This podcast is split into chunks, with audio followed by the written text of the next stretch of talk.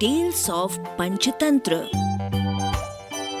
पंचतंत्र की कहानियाँ खरगोश की चतुराई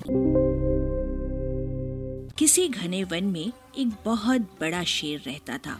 वो रोज शिकार पर निकलता और एक ही नहीं दो नहीं कई कई जानवरों का काम तमाम कर देता।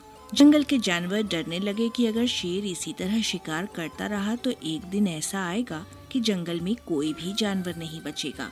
सारे जंगल में सनसनी फैल गई। शेर को रोकने के लिए कोई न कोई उपाय करना ज़रूरी था।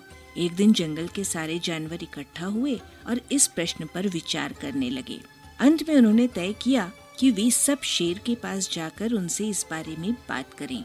दूसरे दिन जानवरों का एक दल शेर के पास पहुँच गया। उनको अपनी ओर आते देखकर शेर घबरा गया और उसने गरज कर पूछा क्या बात है?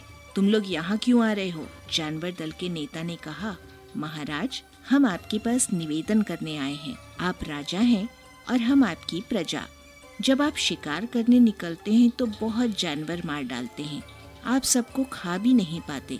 इस तरह से हमारी संख्या कम होती जा रही है। अगर ऐसा ही होता रहा तो कुछ ही दिनों में जंगल में आपके सिवाय और कोई भी नहीं बचेगा। प्रजा के बिना राजा भी कैसे रह सकता है? यदि हम सभी मारे जाएँगे तो आप भी राजा नहीं रहेंगे। हम चाहते हैं कि आप सदा हमारे राजा बने रहें। आपसे हमारी विनती है कि आप अपने घर पर ही रहा करें। हम हर रोज स्वयं आपके खाने के लिए एक जानवर भेज दिया करेंगे। इस तरह से राजा और प्रजा दोनों ही चैन से रह सकेंगे। शेर को लगा कि जानवरों की बात में सच्चाई है। उसने पल भर सोचा, फिर बोला, अच्छी बात है। मैं तुम्हारे सुझाव को मान लेता हूँ। लेकिन याद रखना, अगर किसी भी दिन तुमने मेरे खाने के लिए पूरा भोजन नहीं भेजा तो मैं जितने जानवर चाहूँगा, मार डालूँगा। जानवरों के पास तो और कोई चारा था नहीं, इसलिए उन्होंने शेर की शर्त मान ली और अपने अपने घर चले गए। उस दिन से हर रोज शेर के खाने के लिए एक जानवर भेजा जाने लगा। इसके लिए जंगल में रहने वाले सब जानवरों में से एक एक जानवर बारी बारी से चुना जाता था। कुछ दिनों बाद खरगोशों की बारी भी आ गई। शेर के भोजन के लिए एक नन्हे से खरगोश को चुना गया। वो खरगोश जितना छोटा था, उतना ही चतुर भी था। उसने सोचा, बेकार में शेर के हाथों मरना मूर्खता है। अपनी जान बचाने का कोई न कोई उपाय अवश्य करना चाहिए। और अगर हो सके तो ऐसी कोई तरकीब ढूंढनी चाहिए जिससे सभी को इस मुसीबत से सदा के लिए छुटकारा मिल जाए। आखिर उसने एक तरकीब सोच ही निकाली। खरगोश धीरे धीरे आराम से शेर के घर की ओर चल पड़ा।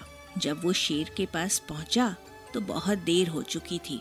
भूख के मारे शेर का बुरा हाल हो रहा था। जब उसने सिर्फ़ एक छोटे से खरगोश को अपनी ओर आते देखा तो गुस्से से बौखला उठा और गरज कर बोला, किसने तुम्हें भेजा है? एक तो पिद्दी जैसे हो दूसरे इतनी देर से आ रहे हो। जिन बेवकूफों ने तुम्हें भेजा है, मैं उन सबको ठीक करूँगा। एक एक का काम तमाम न किया तो मेरा नाम भी शेर नहीं। नन्हे खरगोश ने आदर से ज़मीन पर झुककर कहा, महाराज, अगर आप कृपा करके मेरी बात सुन ले तो मुझे या और जानवरों को दोष नहीं देंगे। वे तो जानते थे कि एक छोटा सा खरगोश आपके भोजन के लिए पूरा नहीं पड़ेगा।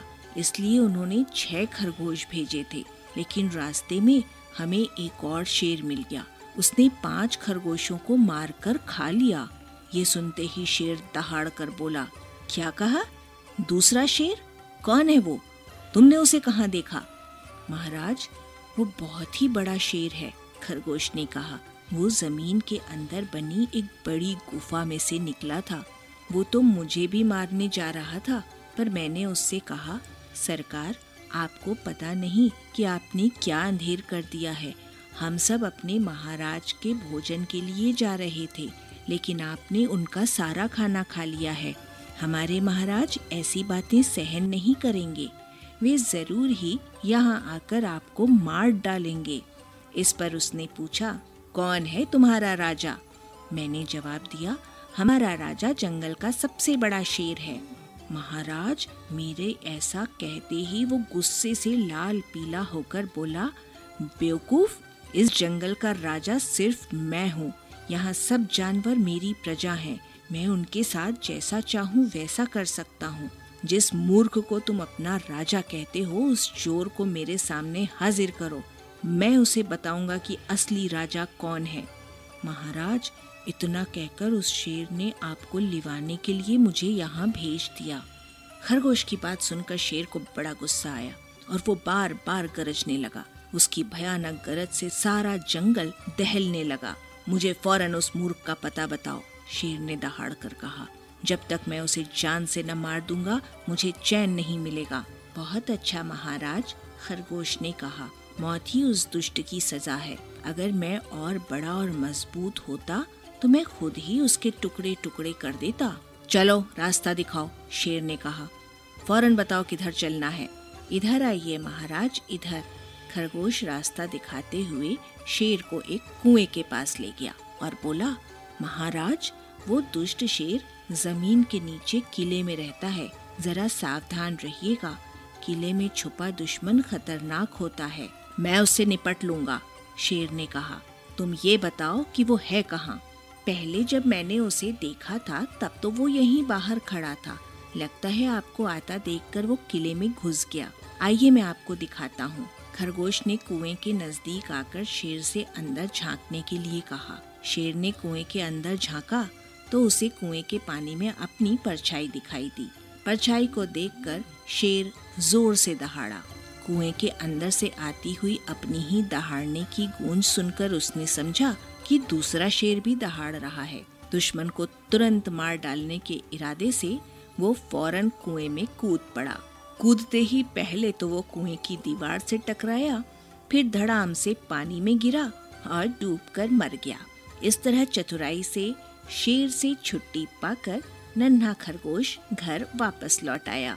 उसने जंगल के जानवरों को शेर के मारे जाने की कहानी सुनाई। दुश्मन के मारे जाने की खबर से सारे जंगल में खुशी की लहर फैल गई। जंगल के सभी जानवर खरगोश की जय जयकार करने लगे।